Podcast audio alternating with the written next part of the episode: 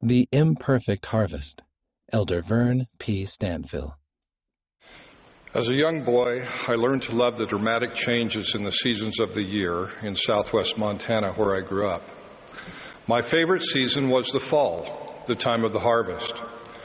Our family hoped and prayed that our months of hard work would be rewarded with a bountiful harvest. My parents worried over the weather, the health of animals and crops, and many other things over which they had little control. As I grew, I became even more aware of the urgency involved. Our livelihood depended upon the harvest. My father taught me about the equipment we used to harvest grain. I watched as he would move the machinery into the field, cut a small swath of grain, and then check behind the combine to make sure that as much grain as possible landed in the holding tank and was not thrown out with the chaff. He repeated this exercise several times, adjusting the machine each time. I ran alongside and pawed through the chaff with him and pretended like I knew what I was doing. After he was satisfied with the adjustments to the machine, I found some kernels of grain in the chaff on the ground and presented them to him with a critical look. I will not forget what my father said to me. It is good enough and the best that this machine can do. Not really satisfied with his explanation, I pondered the imperfections of this harvest. A short time later, when the weather turned cold in the evenings, I watched thousands of migrating swan, geese, and ducks descend onto the fields to nourish themselves on their long journey south. They ate the leftover grain from our imperfect harvest. God had perfected it, and not a kernel was lost. It is often a temptation in our world and even within the culture of the church to obsess about perfection. Social media, unrealistic expectations, and often our own self criticism create feelings of inadequacy, that we are not good enough and never will be. Some even misunderstand the invitation of the Savior to be ye therefore perfect. Remember that perfectionism is not the same as being perfected in Christ. Perfectionism requires an impossible, self inflicted standard that compares us to others. This causes guilt, anxiety, and can make us want to isolate ourselves and withdraw. Becoming perfected in Christ is another matter. It is the process, lovingly guided by the Holy Ghost, of becoming more like the Savior. The standards are set by a kind and all knowing Heavenly Father and clearly defined in the covenants we are invited to embrace. It relieves us of the burdens of guilt and inadequacy, always emphasizing who we are in the sight of God. While this process lifts us and pushes us to become better, we are measured by our personal devotion to God that we manifest in our efforts to follow Him in faith. As we accept the Savior's invitation to come unto Him, we soon realize that our best is good enough and that the grace of a loving Savior will make up the difference in ways we cannot imagine. We can see this principle in effect when the Savior fed the 5,000. When Jesus then lifted up his eyes and saw a great company come unto him, he saith unto Philip, Whence shall we buy bread that these may eat? Philip answered him, Two hundred pennyworth of bread is not sufficient for them, that every one of them may take a little. One of his disciples, Andrew, Simon Peter's brother, saith unto him, There is a lad here, which hath five barley loaves and two small fishes. But what are they among so many? Do you ever wonder how the Savior must have felt about this young boy who, with the faith of a child, offered what he must have known to be woefully inadequate in the face of the task at hand? And Jesus took the loaves, and when he had given thanks, he distributed to the disciples, and the disciples to them that were set down, and likewise of the fishes as much as they would.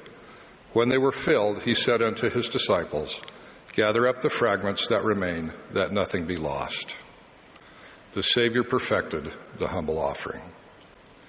Shortly after this experience, Jesus sent his disciples ahead on a boat. They soon found themselves on a stormy sea in the middle of the night. They became frightened when they saw a ghostly figure walking toward them on the water. But straightway Jesus spake unto them, saying, Be of good cheer, it is I, be not afraid.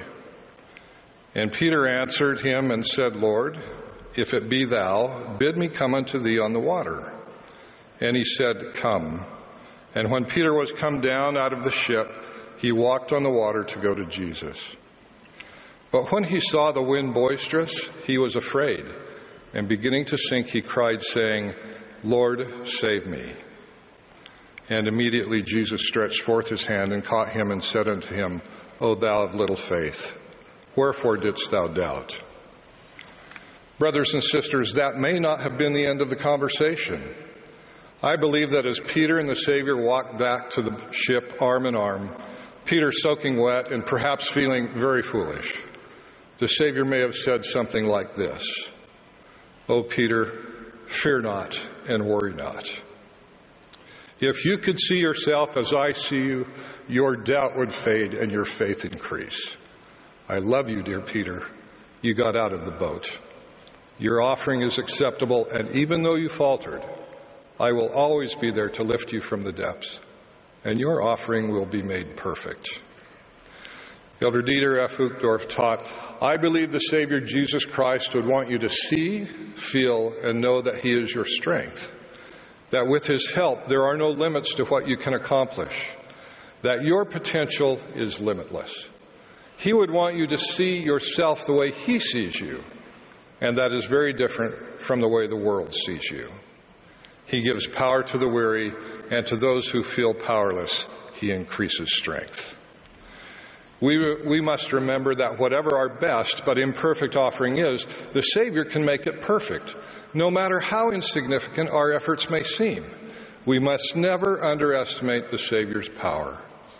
A simple word of kindness, a brief but sincere ministering visit, a primary lesson lovingly taught, can, with the Savior's help, comfort, soften hearts, and change eternal lives our clumsy efforts can lead to miracles, and in the process, we can participate in a perfect harvest. Often we are placed in situations that will cause us to stretch. We may not feel up to the task. We may look at those we serve with and feel that we will never measure up. Brothers and sisters, if you feel that way, look at the extraordinary men and women seated behind me whom I serve with. I feel your pain.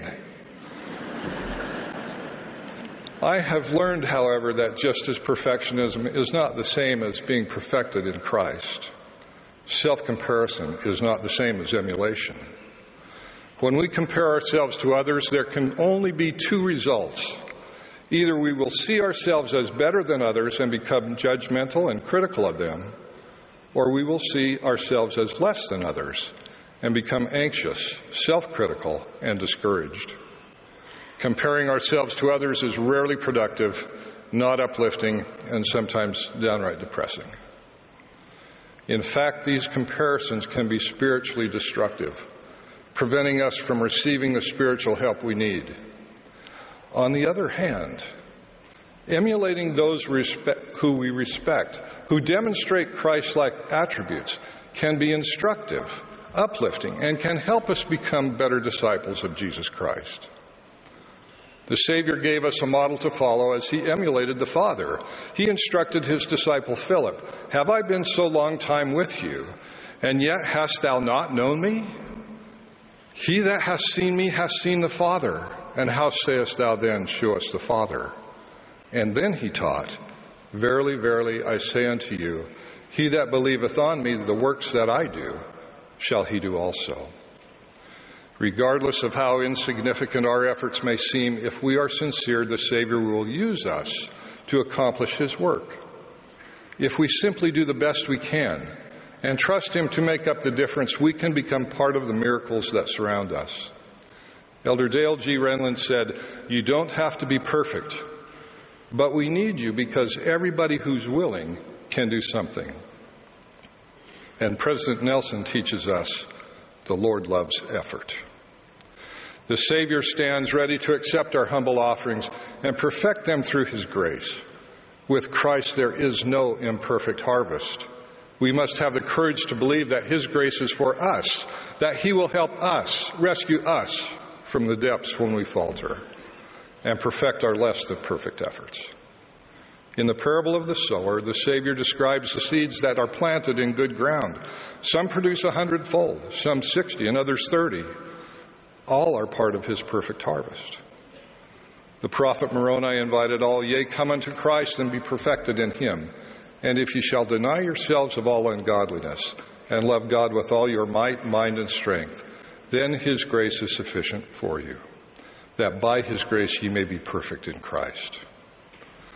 Brothers and sisters, I testify of Christ who has the power to perfect even our most humble offering. Let us do our best, bring what we can, and with faith lay our imperfect offering at his feet. In the name of He who is the master of the perfect harvest, even Jesus Christ. Amen.